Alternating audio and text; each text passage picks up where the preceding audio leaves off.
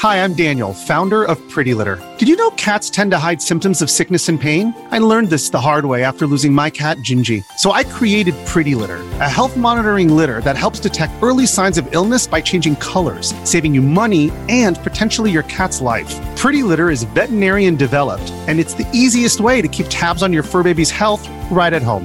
Go to prettylitter.com and use code SPOTIFY for 20% off your first order and a free cat toy. Terms and conditions apply. See site for details.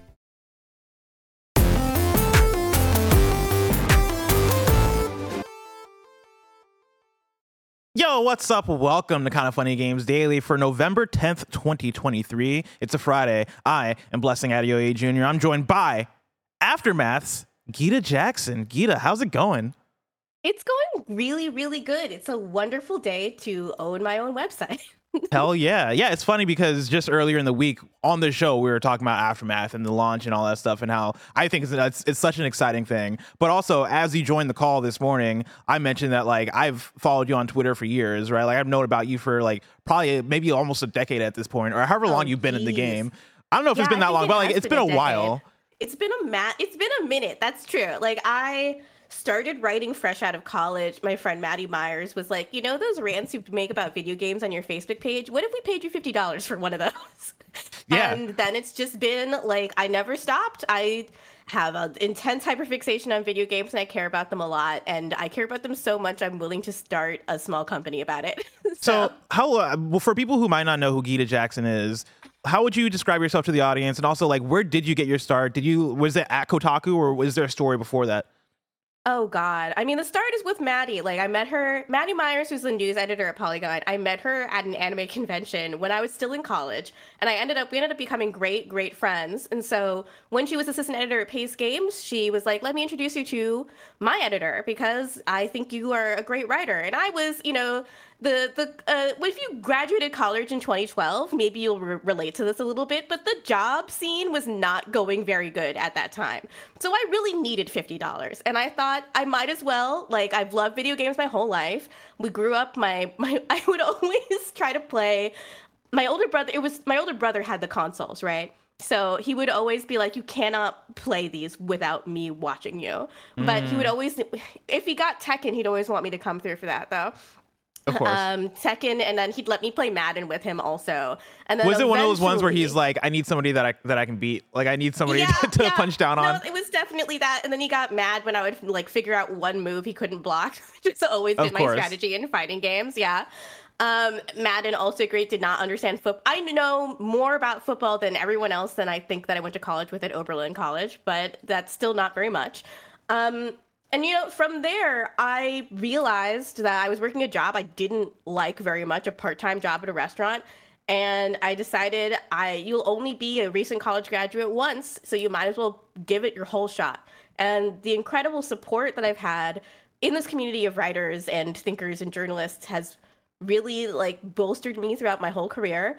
And while I loved Kotaku, when management changes there happened, I had to move on.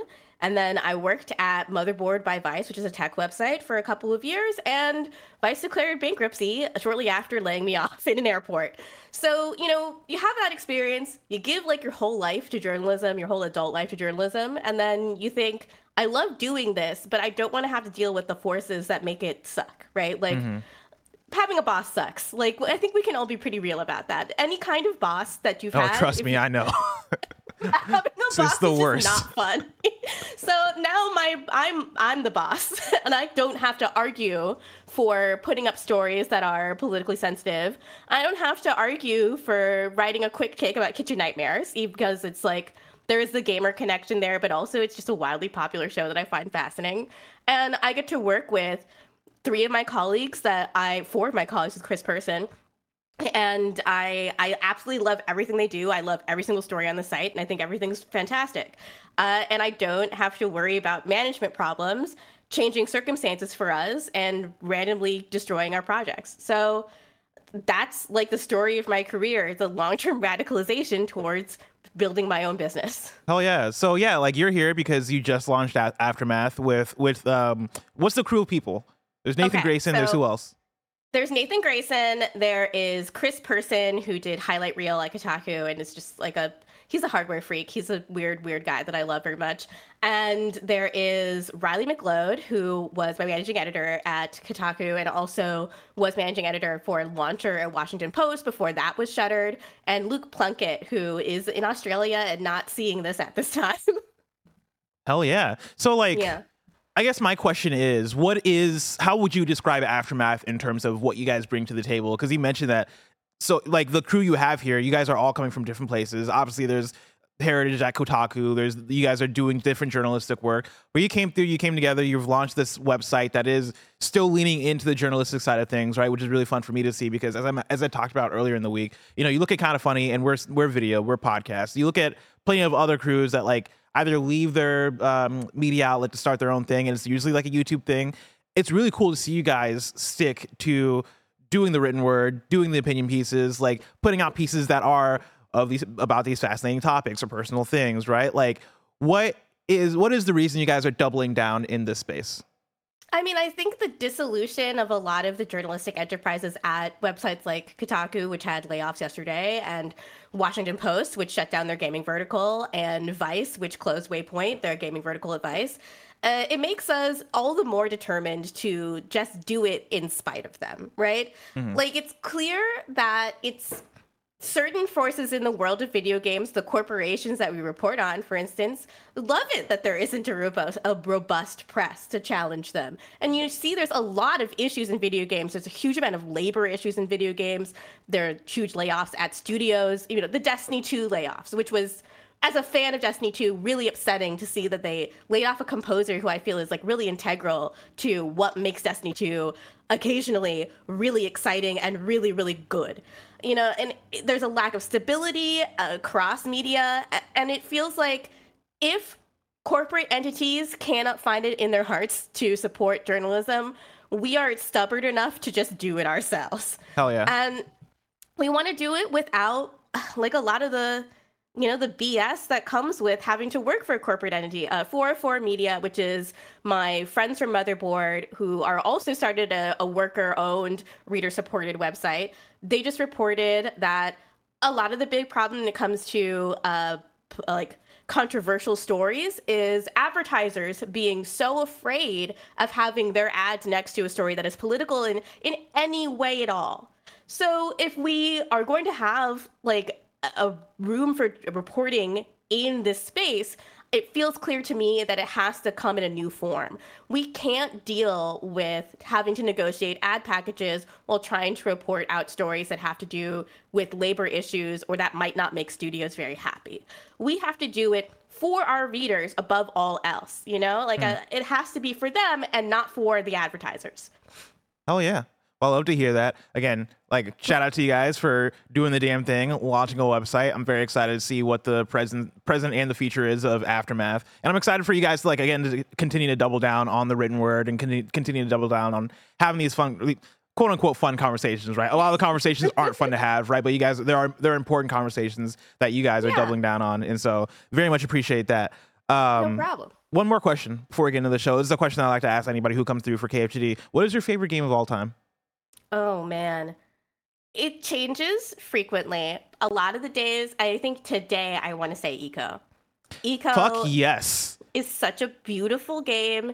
It is one of the first games that made me think more deeply about video games as a medium, about how they can take inspiration from things that come from outside video games like renaissance painting is like a huge aspect of of the aesthetic of ico and also it, it I I spent most of my time playing Ico, like watching it over my older brother's shoulder. It was like this moment of deep connection, of appreciation for art between the two of us. He would help me with the puzzles when I couldn't understand them because I was a child.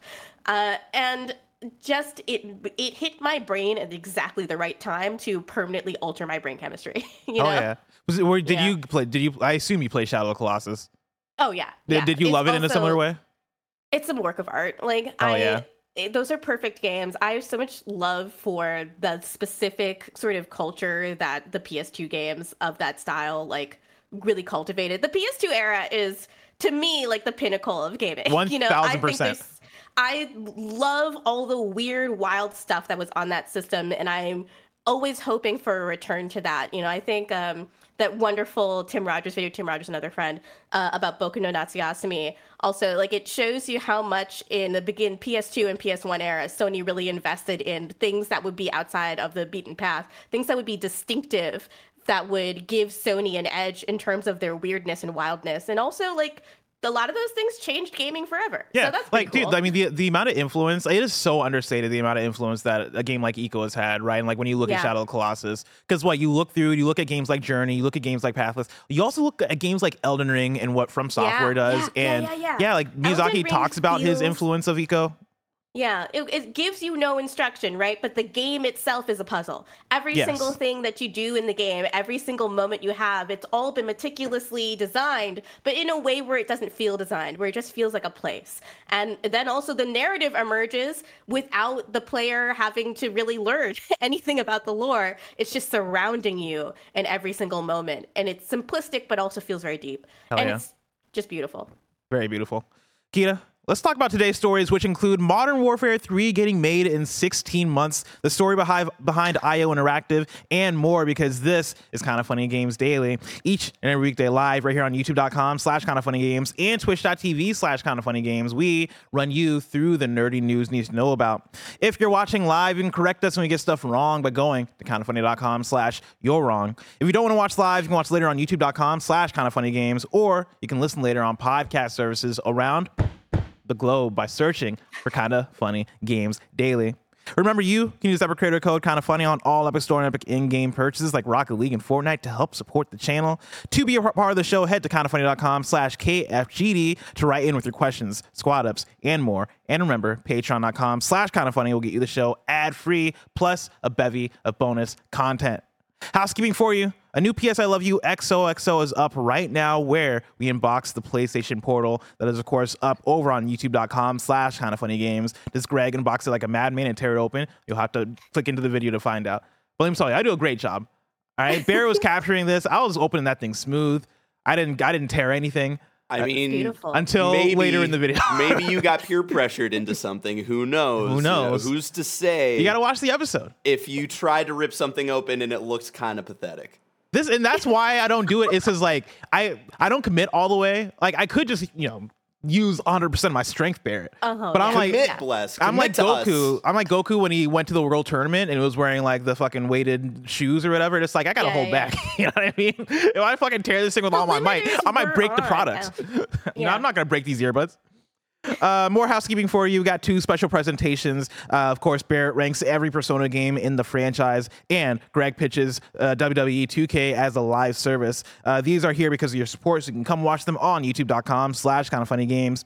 And also, we got that Nerf Alice iconic shirtless Spider-Man t-shirt up. It is a premium collector's item this month on Patreon, so go over to patreon.com slash kind of funny to go check that out. Um, we got no typical Games Daily post show today uh, because Greg is going head to head with Charlotte Cardin in a karaoke battle. What a what a company this is, because I don't know what any of those words mean, but they're happening. they're happening right after the show, so you're not getting a post show today. Um, thank you to our Patreon producers Jackson Hampton and Delaney Twining. Today we're brought to you by Shady Rays and Rocket Money, but we'll tell you about that later. For now, let's begin with what is and forever will be the Roper Report. It's time for some news. We have five stories today. A baker's dozen. Starting with our number, let's just not do the smoke. God damn. I know. It's such a tried. depressing thing.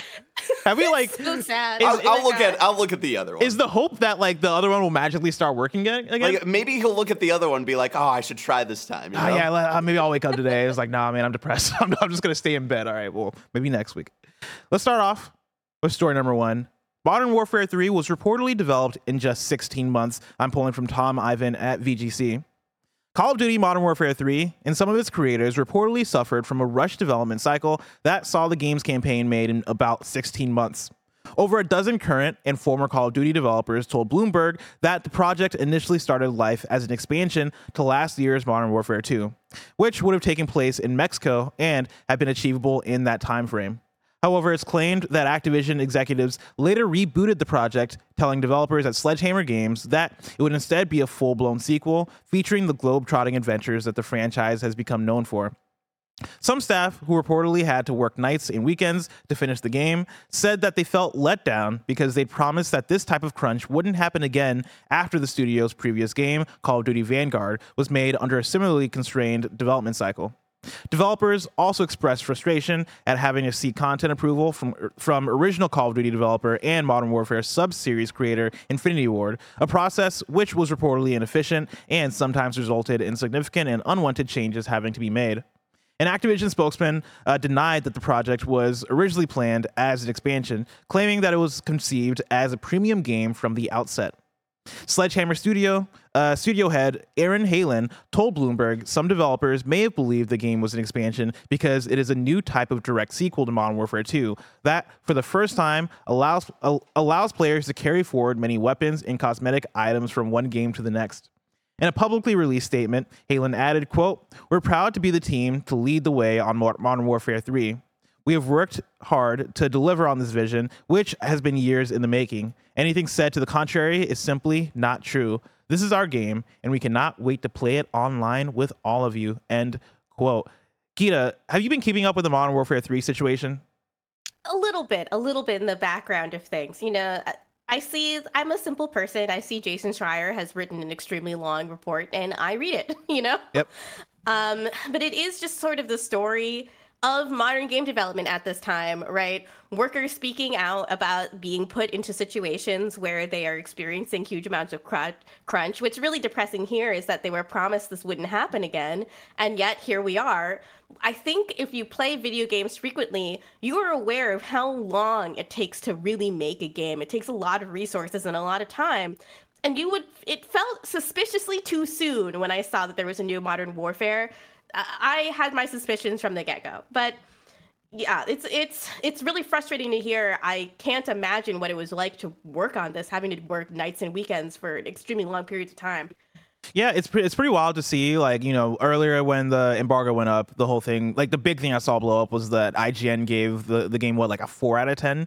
Um, yeah, like a, like so a, a historically low score for a Call of Duty campaign, right? And then like the question is, how did we get here? Like, why is it like this? You know, why are you doing like it was very fascinating re- reading through the IGN article, right? And it being, yeah, yeah, there are these open missions that are just doing like these uh, re-templated things from the uh, multiplayer maps. Um, you know, like the it's not engaging, it's not as interesting, and yeah, like it 16 months to develop a video game in 2023 as we all know is not nearly enough time right like when we're talking not. about games that we're looking forward to you know by default i am thinking all right maybe four to five years for this thing to yeah, get made right no, maybe three exactly. years if you're working fast 16 months for a call of duty seems insane and what's even more yeah. insane is the idea that um uh, aaron halon here right talking about oh yeah like our workers probably thought it was an expansion because you know we're doing this new direct sequel and it's like is the people making the game don't understand that it's a sequel. That doesn't one that doesn't seem right. But then also, yeah. if that's the case, if your own workers are misunderstanding what this thing is, then that's not on them. Like no, that is a communication exactly. breakdown. If that's yeah, true. What's the saying? Uh, the, a fish rots from the head, right? It comes from management. When you see, a, if you get a bad product in your hand, nine times out of 10, I would almost be willing to say 10 times out of 10, it's becoming because management dictated it, not because it's what the workers wanted to do. Yeah, 100%. I want to bring in this question from Hope, who writes in kindafunny.com slash KFGD, just like you can, and says, do you think Xbox will keep COD as a yearly $70 release? It seems like this cadence is slowly becoming un- unsustainable because games are taking longer to make. Plus, now that they're under Xbox, what if a support studio wants to make something else? Xbox's, Xbox's messaging to studios post acquisition has been, quote, make what you're passionate about uh, since the first batch in 2017. If Xbox allows studios to work on other projects, how will the Call of Duty money printing machine stay afloat?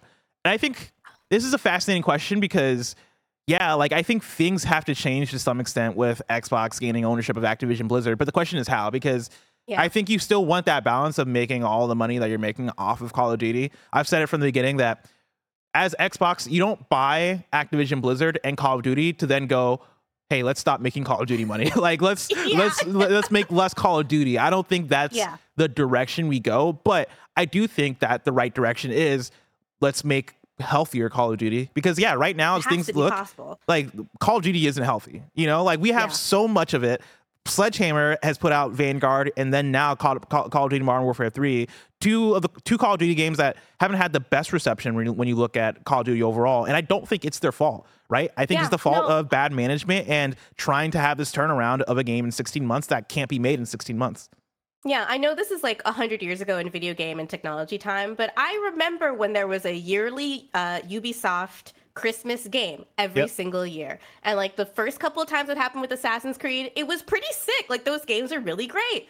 And then the games got worse and worse and worse and worse. And it's just because like there's not enough time to make a game and iron out everything you need to have in a major blockbuster release, like with a lot of spectacle and a lot of hype there's just not enough time to do that once a year. Uh, do I think Microsoft will continue doing this? I mean, yes, I do. But I also don't think that it's going to lead to the kinds of returns on their investment that they're expecting.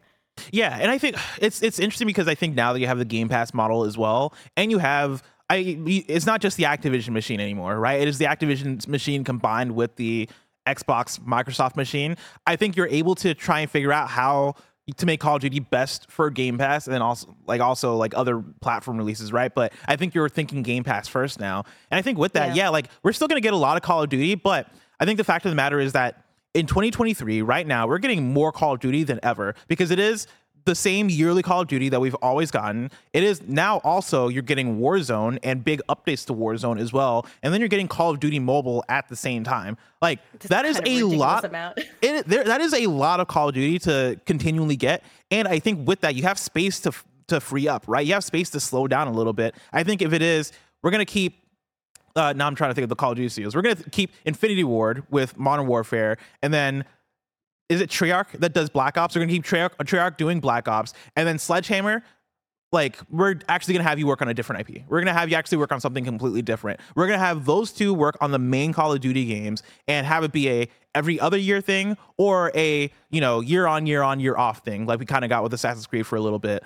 Um, I think whatever way you have to shake it up because this isn't working, and I don't think it's this is the same way that I talk about with like Pokemon. I've mentioned this uh, recently Yeah. too that I think if you put out multiple like bad um like mainline products you then you then start to sully the entire thing right and like Yeah. i don't think you can afford putting out multiple four out of tens in a row i think then Yeah. you start to see like other people see an opportunity to maybe like t- uh, take a bite of that pie or take a piece of that pie and see if they can like move into the fps space because Yeah. people like the qual- the quality starts to deteriorate on people's passion about about the franchise you know, Pokemon is an interesting example because part of the reason it's a money printing machine is that it's like a large part of the buying basis for that game is their children, their kids that are getting it for Christmas, you know, alongside their little Switch lights. And that's great, but also children do also notice when the games are bad, you know? Yeah. Children notice when the games when they're the toys they get for Christmas simply don't work. You know, they deserve also to have really good, uh, well-performing games that are not four out of tens, and they will go elsewhere. They the, the Pokemon will cease being so profitable if the product is not good. Yeah. And I think, you know, I I do think that to Hope's question of, you know, like Xbox's thing has been letting people make what they want, letting people like lead with passion, all that stuff. I mean, I do think that out of Treyarch and Infinity Ward, you probably have quite a bit of passion for Call of Duty. You know, like I know people that work in Call of Duty. They're very happy and proud to work work on Call of Duty, right? Like it's not a thing of oh man, we're tired of this. But I do think for Sledgehammer, they've gotten the short end of the stick with the last couple. Yeah. Um, you know, so, so Vanguard, um, at the end of the year, or maybe the beginning of the following year, right? Like uh, Activision was talking about their numbers, and they were they weren't happy with the Vanguard numbers, even though Vanguard was still the highest selling game of the year that year, right? Like they looked at Vanguard and they're like, "Oh man, didn't do what we wanted to do." And then also, I think the the fan base also kind of looked at Van, Vanguard and went, "Oh man, well it's not Modern Warfare or Black Ops, so we don't really care as much, right?" And now we're Yeah. here with Modern Warfare 3 and it feels like it's about to be the same thing of Yeah. okay like by the time we get there I'm sure they're, they're not going to be happy with the numbers and I'm right now the fans aren't happy with the campaign right let's see how the multiplayer goes but yeah you got to shake things up I think you got to free up um uh you know the studio the sledgehammer to work on their own thing you know and like find something else they're passionate about or like give them the time and space they need to make a good Call of Duty I think it's one or the other, but I also think with how much Call of Duty we have right now, I think Modern Warfare and Black Ops can be the two pillars along with Warzone, and that work fine. Do people want Yeah, a Call of Duty colon anything did. else?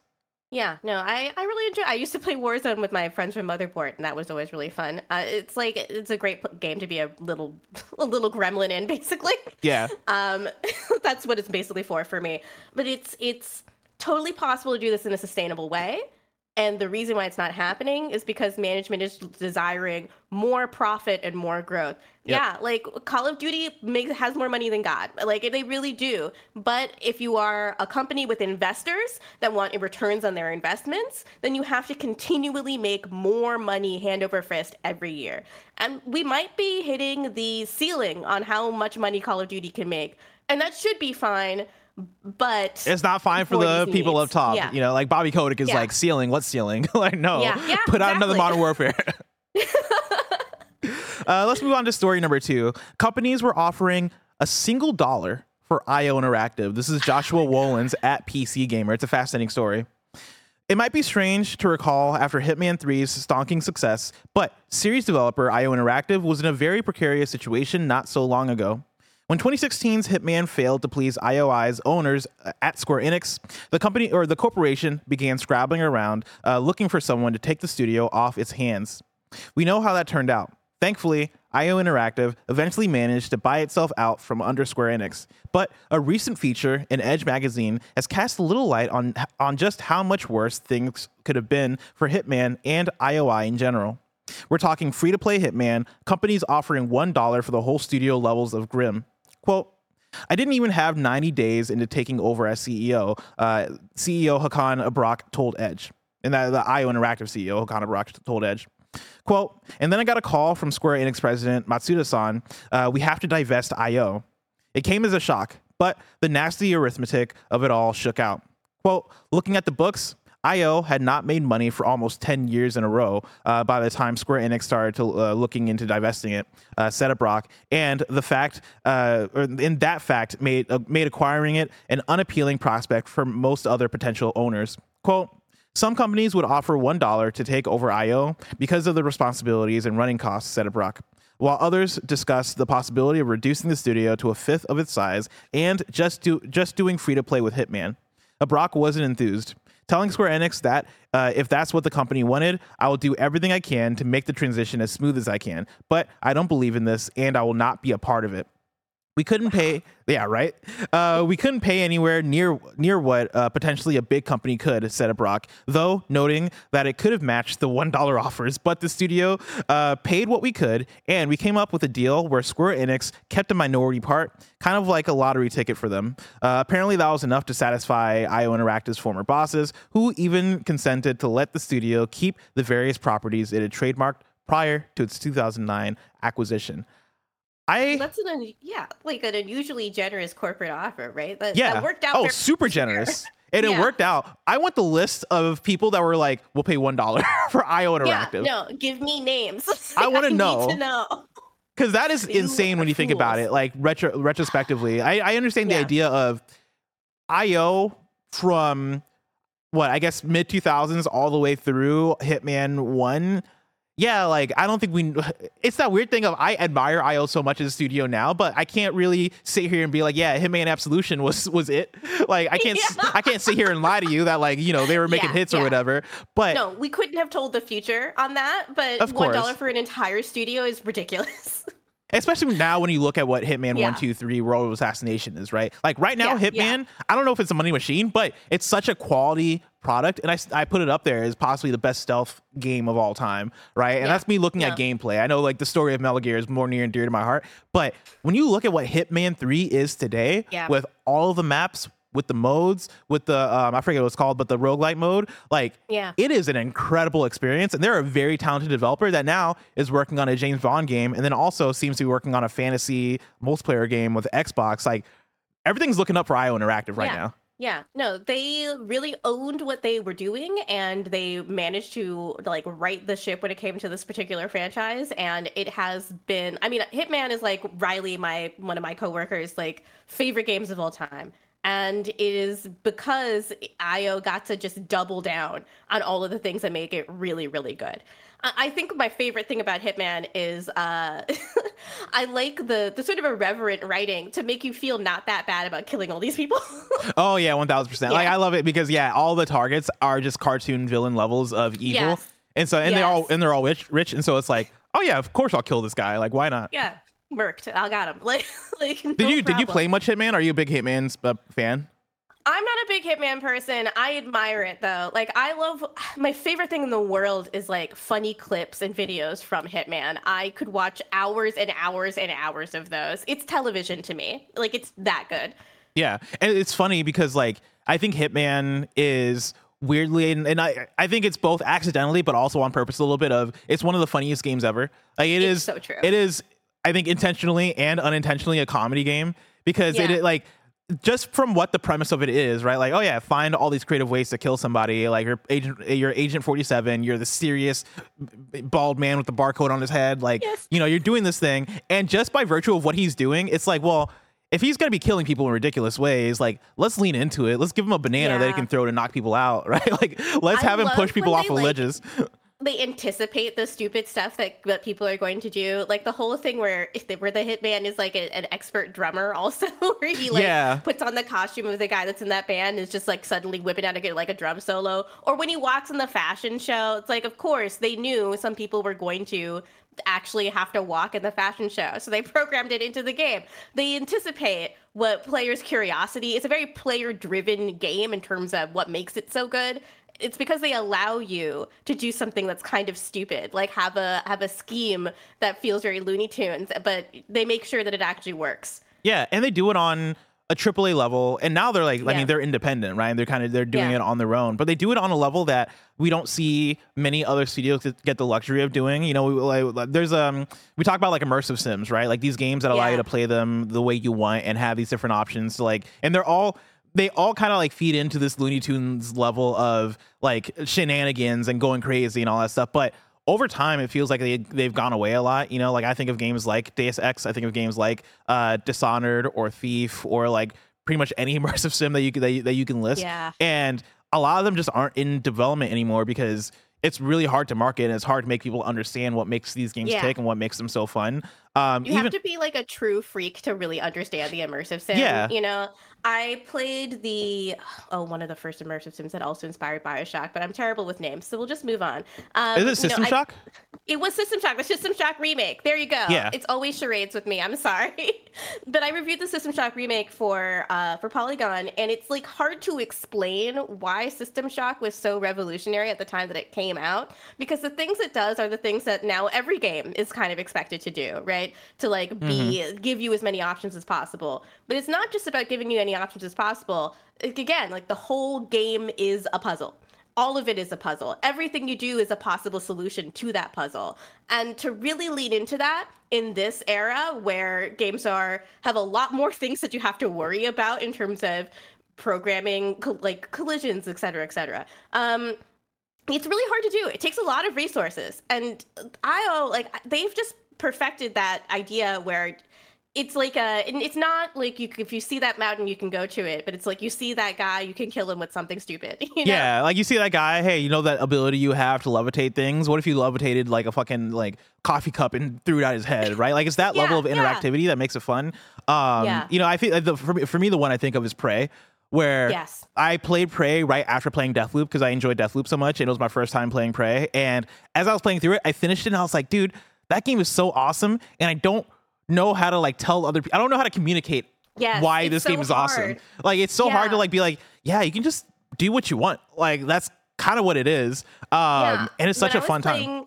System Shock, I would often spend like hours just being like, I wonder what's down that hallway. And it's like hard to explain how fun that is to just walk through like this totally built, very physically interactive spaceship where every single door is a door you could open. Yeah. And I was like, oh, I just walked around until I died. And it's like, it's hard to explain why that's really fun. But the moments, those moments of discovery where you're like, will this work? If I plug this in over here, will it actually affect this thing over here? And it actually does. See, Like, I- that's great. And this is why I'm very excited and curious to see what this 007 game is going to be that they're working on because obviously like IO Interactive from Hitman has a lot of the makeup of what could make a great 007 game. Yes. Cool. Like maybe you have a target or an objective. Hey, you have all these gadgets. This is James Bond. Like go about um, navigating this level the way you want. I want to know, and what I'm very excited to see is it going to be as funny as Hitman? Because I think Yes. the genre is just inherently funny, and I think IO Interactive knows how to lean into that that shit.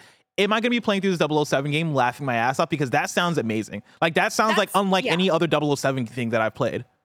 You know, my husband is a true James Bond freak also. So he's pointed out to me that in the 60s, you know, prior to the modern era, and even in sort of the 90s after, uh, you know, started with like Die Another Day and stuff like that, it, James Bond games, James Bond movies are actually inherently extremely funny. There's a woman in those movies named Pussy Galore. I don't really have to say anything more than that. So if I can't paint a tunnel on a wall and eliminate a target by co- coercing them to drive through it, then I don't know what we're doing here. It has to be hilarious. One thousand percent. Uh, ladies and gentlemen, you know what else is hilarious? The content over on patreon.com slash kind of funny. Over there you can get kind of feudy, you can get next gen podcasts and so much more. But also you can go, you can get the show ad free. And speaking of ads, let us tell you about our sponsors. This episode is brought to you by Shady Rays. Tis the season of giving. Get the perfect gift for a special someone, yourself, or both. Our friends at Shady Rays have you covered with premium polarized shades and quick swap snow goggles that won't break the bank. Shady Rays is an independent sunglasses company that offers an unrivaled product that's just as good as any expensive pair we've worn. Y'all know I've been outside in the sun a lot playing Pokemon Go, and it's such a great experience wearing Shady Rays when I'm out and about looking dope. And that's not all. Every pair of sunglasses is backed by lost or broken replacements. If you lose or break your pair, even on day one, they told us they will send you a brand new pair, no questions asked. Exclusively for our listeners, Shady Rays is giving out a very merry deal for the season. You can go to shadyrays.com, use code kinda funny for 50% off two plus pairs of polarized sunglasses. Try for yourself the shades rated five stars by over 250,000 people by going to shadyrays.com, using code kinda funny, and you'll get 50% off two or more pairs of polarized sunglasses. This episode's brought to you by Rocket Money. Rocket Money is a personal finance app that finds and cancels your unwanted subscriptions. It monitors your spending and helps you lower your bills all in one place. And it has surprised multiple of my friends and people are kind of funny at how many subscriptions they have that they have forgot they're still paying for. Over 80% of people have subscriptions they've forgotten about. Seriously, think of how many free trials you've subscribed to that you've probably never canceled. That's why I'm such a big fan of Rocket Money. It's so easy to cancel the ones you don't want with just the press of a button. Rocket Money can even negotiate to lower your bills for you by up to 20%. All you have to do is take a picture of your bill, and Rocket Money takes care of the rest. Rocket Money is a personal finance app that finds and cancels your unwanted subscriptions, monitors your spending, and helps you lower your bills all in one place. Stop wasting money on things you don't use. Cancel your unwanted subscriptions and manage your money the easy way by going to rocketmoney.com slash kinda funny. That's rocketmoney.com slash kinda funny. rocketmoney.com slash kinda funny. If you're an athlete, you know the greatest motivator of all is the fear of letting your teammates down. After all, a team is only as good as its weakest link. So you owe it to those wearing the same jersey as you to be your best every time you step on the field. That's why there's no vape in team. When you vape, you can expose your lungs to toxic chemicals that can damage your lungs. If you're a step behind, the team's a step behind. Brought to you by The Real Cost and the FDA. This episode is brought to you by Reese's Peanut Butter Cups. In breaking news, leading scientists worldwide are conducting experiments to determine if Reese's Peanut Butter Cups are the perfect combination of peanut butter and chocolate. However, it appears the study was inconclusive, as the scientists couldn't help but eat all the Reese's. Because when you want something sweet, you can't do better than Reese's. Find Reese's now at a store near you. And we're back with story number three Digital Extremes cuts workers. This is Nicole Carpenter at Polygon. Wayfinder publisher Digital Extremes laid off more than 30 people, the company has confirmed. The layoffs were focused on the company's external projects and publishing teams, which were handing, handling uh, Airship Syndicate's Wayfinder. Uh, employees were pulled into small meetings Thursday and quickly lost access to company accounts. The layoffs come after Digital Extremes, which released Warframe in 2013, replaced founder James Schmalz uh, with former Warframe creative director Steve Sinclair as the new CEO in October. The future of Digital Extremes publishing games like Wayfinder is unclear. Digital Extremes is looking to focus its resources internally and will stop supporting Wayfinder. It will trans- transfer full ownership over uh, the new months, or sorry, over the new few months uh, to developer Airship Syndicate. A Digital Extremes representative told Polygon. Action MMO Wayfinder was released in early access on August 17th to mixed reviews, originally supported by both Airship Syndicate and Digital Extremes. This is an interesting story to read off of coming uh, talking about uh, Hitman and IO because Yeah. it seems like a similar thing of IO and their work with Hitman wasn't cutting it for Square, so Square was like, hey, good luck on your own, right? And like now IO's doing their thing, and now here you have Yeah. the Wayfinder devs with uh, Digital Extremes, right, not being able to make it cut, and it seems like yeah, like they're fully transferring that stuff over to the the the, stu- the studio. I don't know what all like all the details that encompass that. I don't know if it's like in the same way or not, but um, this is wild because I don't. I didn't know much about Wayfinder. Like I didn't even know this game came out this year. If I'm being honest, is this one you're familiar with? No, I'm not a big MMO person, although I do play probably unhe- an unhealthy amount of Final Fantasy 14. Like like many of us do. yeah. By yeah. many of us, my roommate Michael Heim is who I'm talking about. But yeah, like it's it's it's wild because we've been talking about. I mean, we've been talking a lot about layoffs recently. Um, but obviously Bungie being one of the big ones, and with that, we've been talking a lot about PlayStation's live service and live service games in general. And one of the things that that I bring up is, yo, if Bungie can't do it with Destiny, like you know, like is anybody do, like is anybody able to keep up with what the live service demand is right now? Yeah. And one of the one of the studios that keeps popping up in my head has been Warframe. Like I've been thinking about Warframe and how like I look at Warframe as the guys that are that are low key killing it. Like I hear fans talk about Warframe all the time and ask me to play Yeah. Warframe and do all this stuff. So, and I know that for this digital extreme story, it's more about Wayfinder than Warframe, right? But like, still wild to see digital extremes take a hit like this. I mean, this is like to me as a person who has particular political opinions about capitalism. To me, this is the curse of capitalism, right? You can be successful and still fail. My my go-to example of this, I mean, I think it's more common in live service and MMO type games where you have daily, you have to continue developing the game forever. Like that's just there's no end in sight for that. You will never put a cap on it. Mm-hmm. But the story that I always think of is Bioshock Infinite and Irrational Games, right? Where Bioshock Infinite was a smash hit. It exploded through all of their sales goals. And then by the time that life cycle of the game was up, the company folded because they didn't make enough money. What industry at all does that make any kind of sense?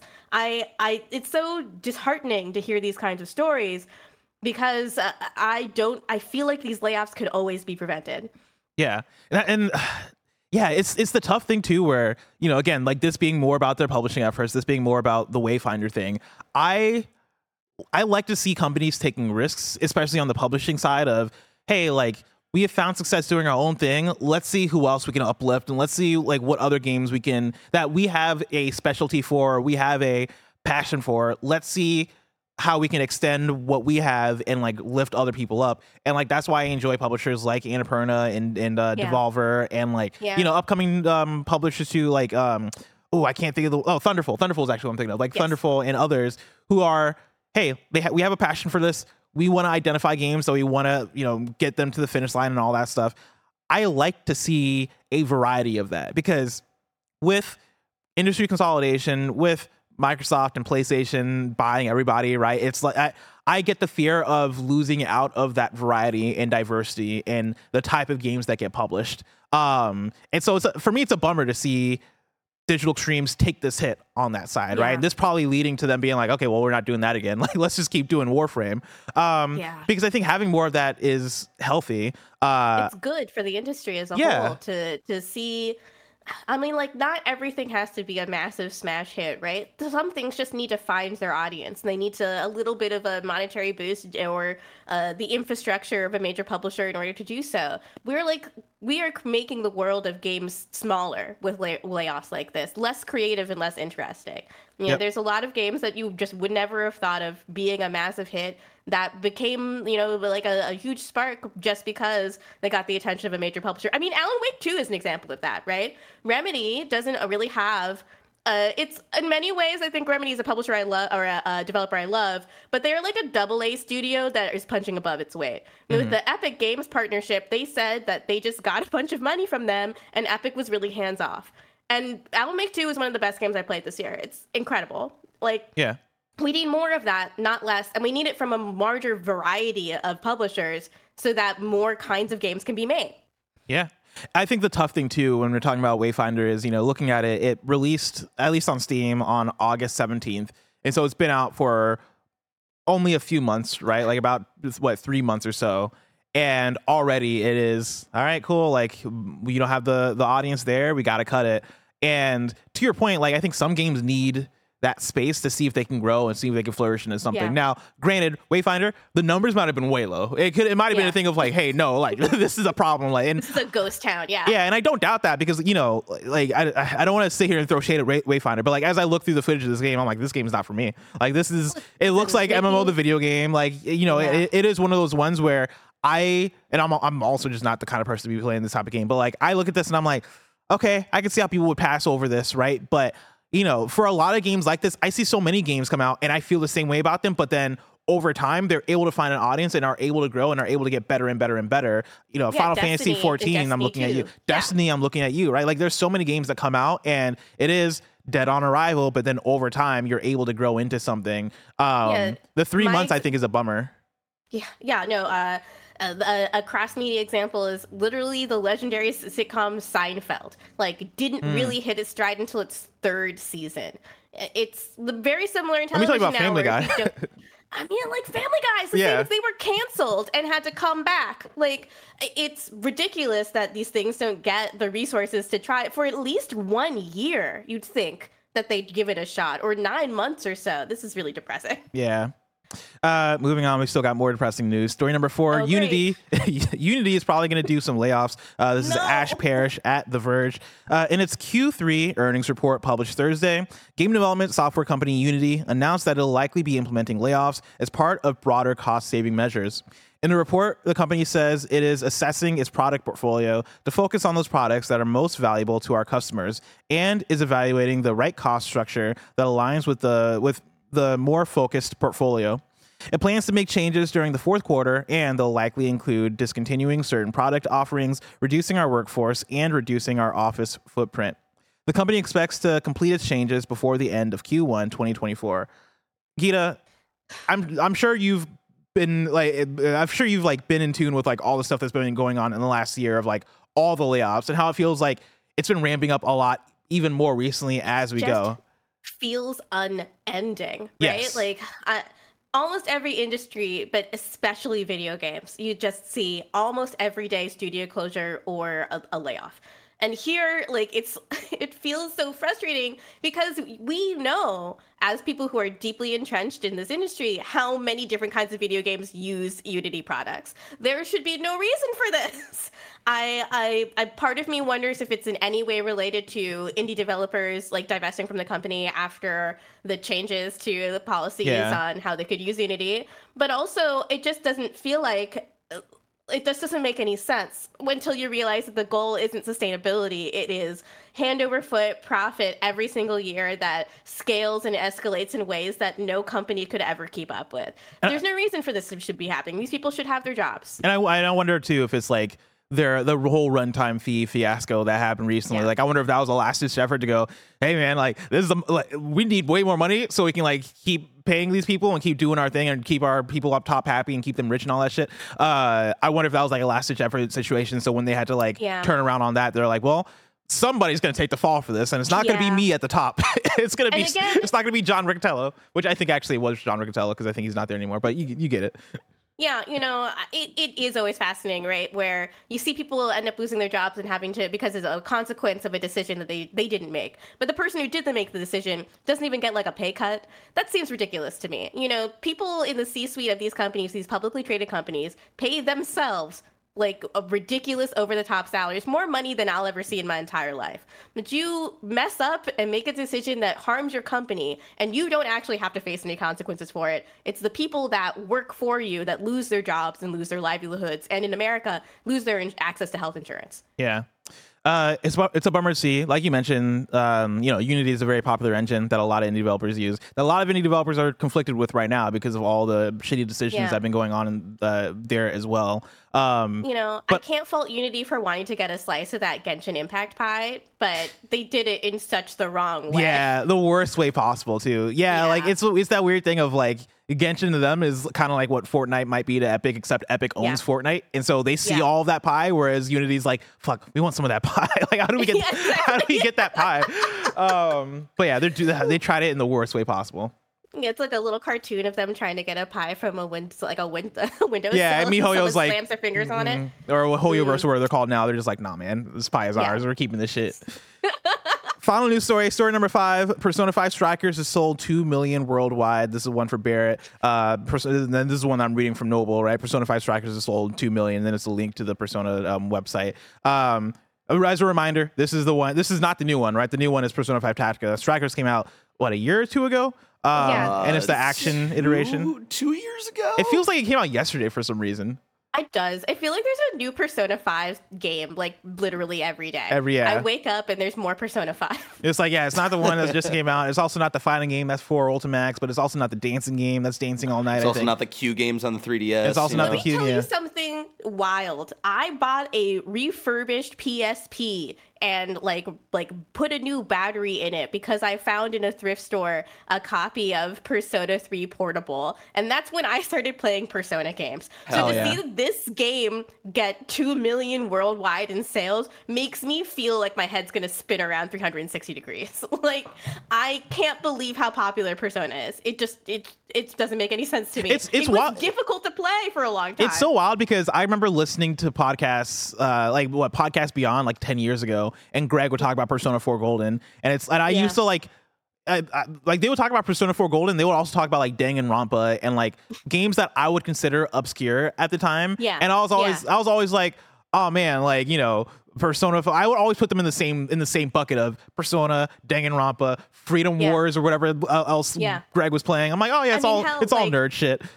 But Armored and now it's the biggest thing another ever. One of those grab bags too, and it's like that's Yep. another enormously popular game. Stuff that I thought was like too niche, maybe too Japanese centric to be popular in America. We just like live in a multicultural world now. Like Yeah. people don't care. People don't care And where it's awesome- come it's- from as long as they're sick. it's you awesome to see, right? Like the fact that yeah, like we do live in such a multi- multicultural world now, and people are playing for like the amount of people that in like Western society that are playing Yes. uh, Persona and falling in love with it, and the fact that yeah, Yeah. Persona 4 Golden is one of my favorite games of all time, and Persona 5 is up there as well, right? Like Yeah.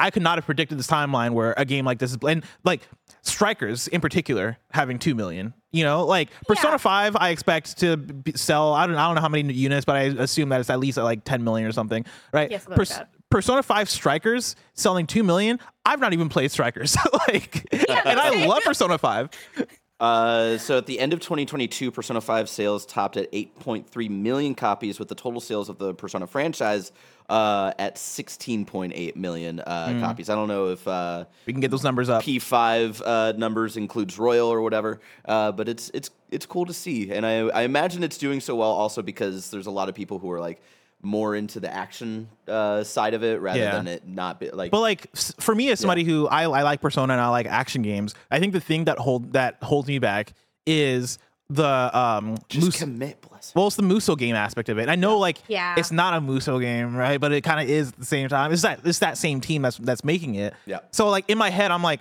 oh, but that's Dynasty Warriors. That's like something that like is too far beyond for me.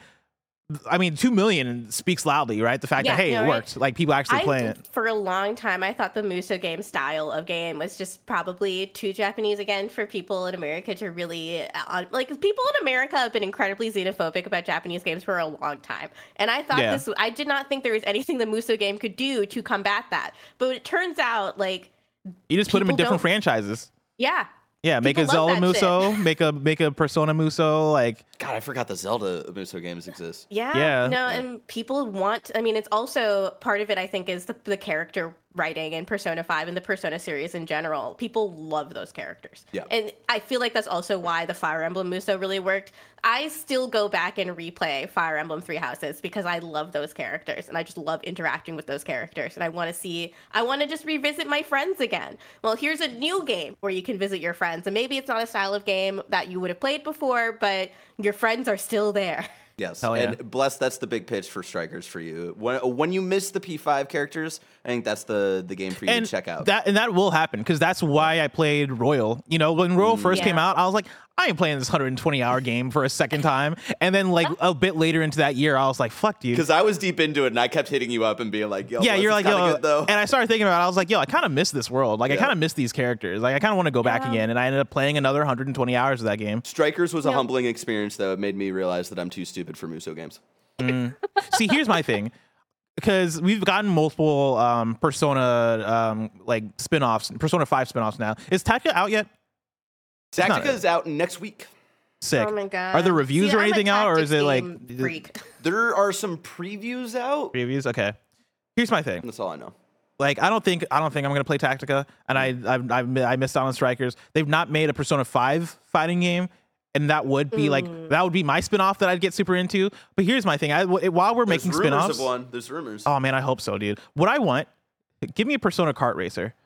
Oh my god. I'll play Persona Sorry, Kart. It was involuntary. That would be so good. I would be so down for Persona Kart. Kart. Legit.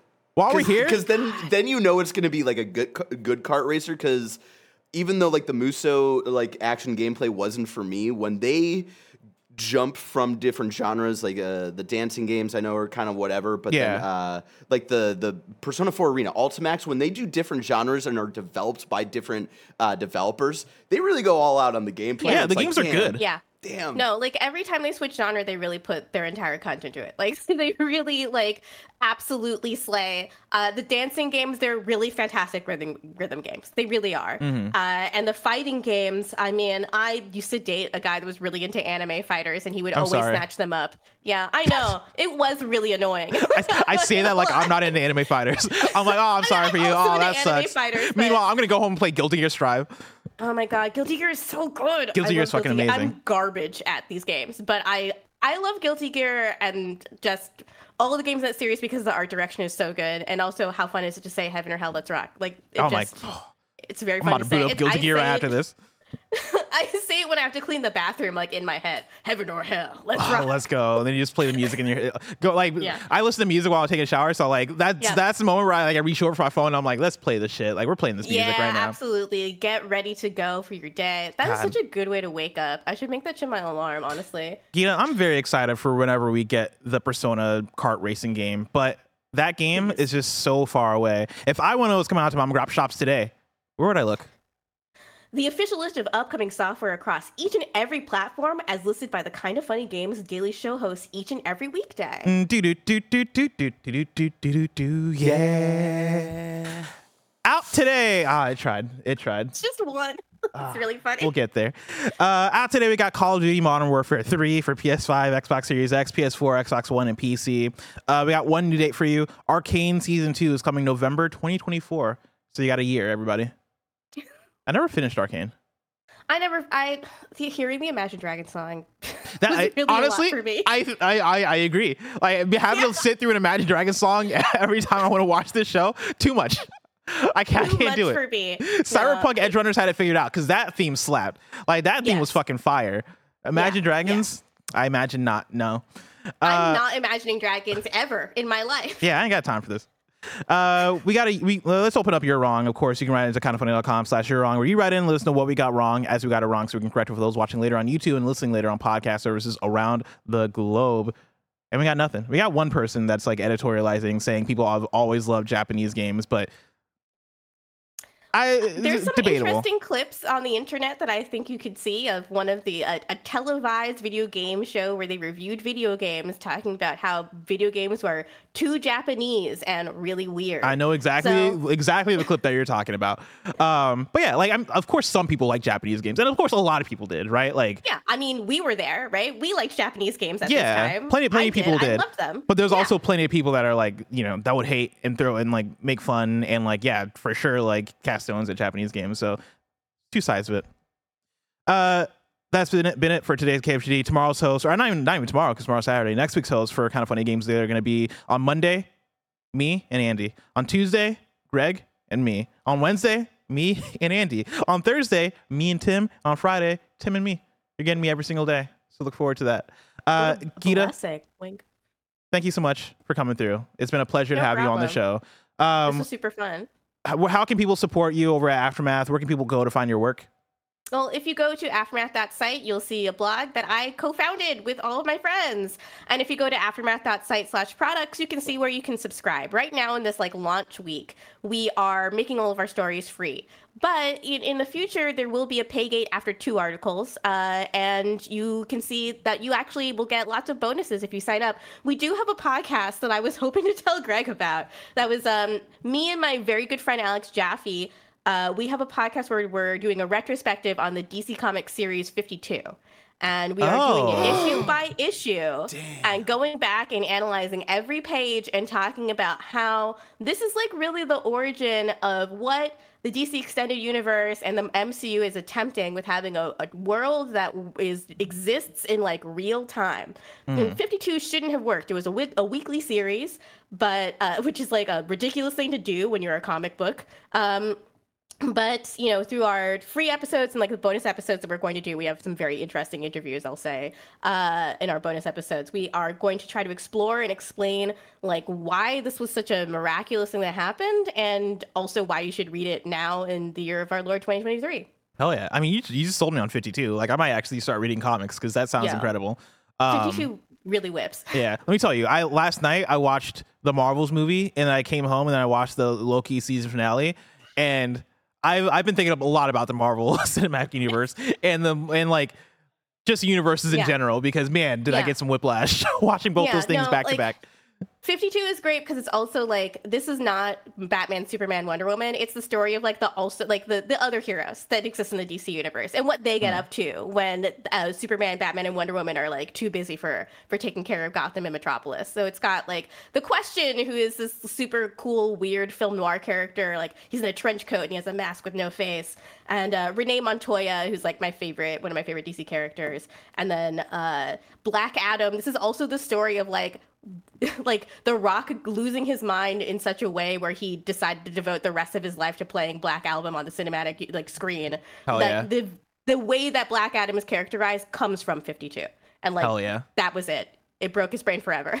That's awesome. Uh, of course, go and support Aftermath. Gita, thank you once again for coming uh, through and joining us on KFGD. Hope to have you back soon because is awesome. Absolutely. I had a wonderful time. Thank you for having me. Of course, this has been Kind of Funny Games Daily, each and every weekday live right here on youtube.com slash kind of funny games and twitch.tv slash kind of funny games. We run you through the nerdy news you need to know about. Until next time, Game Daily.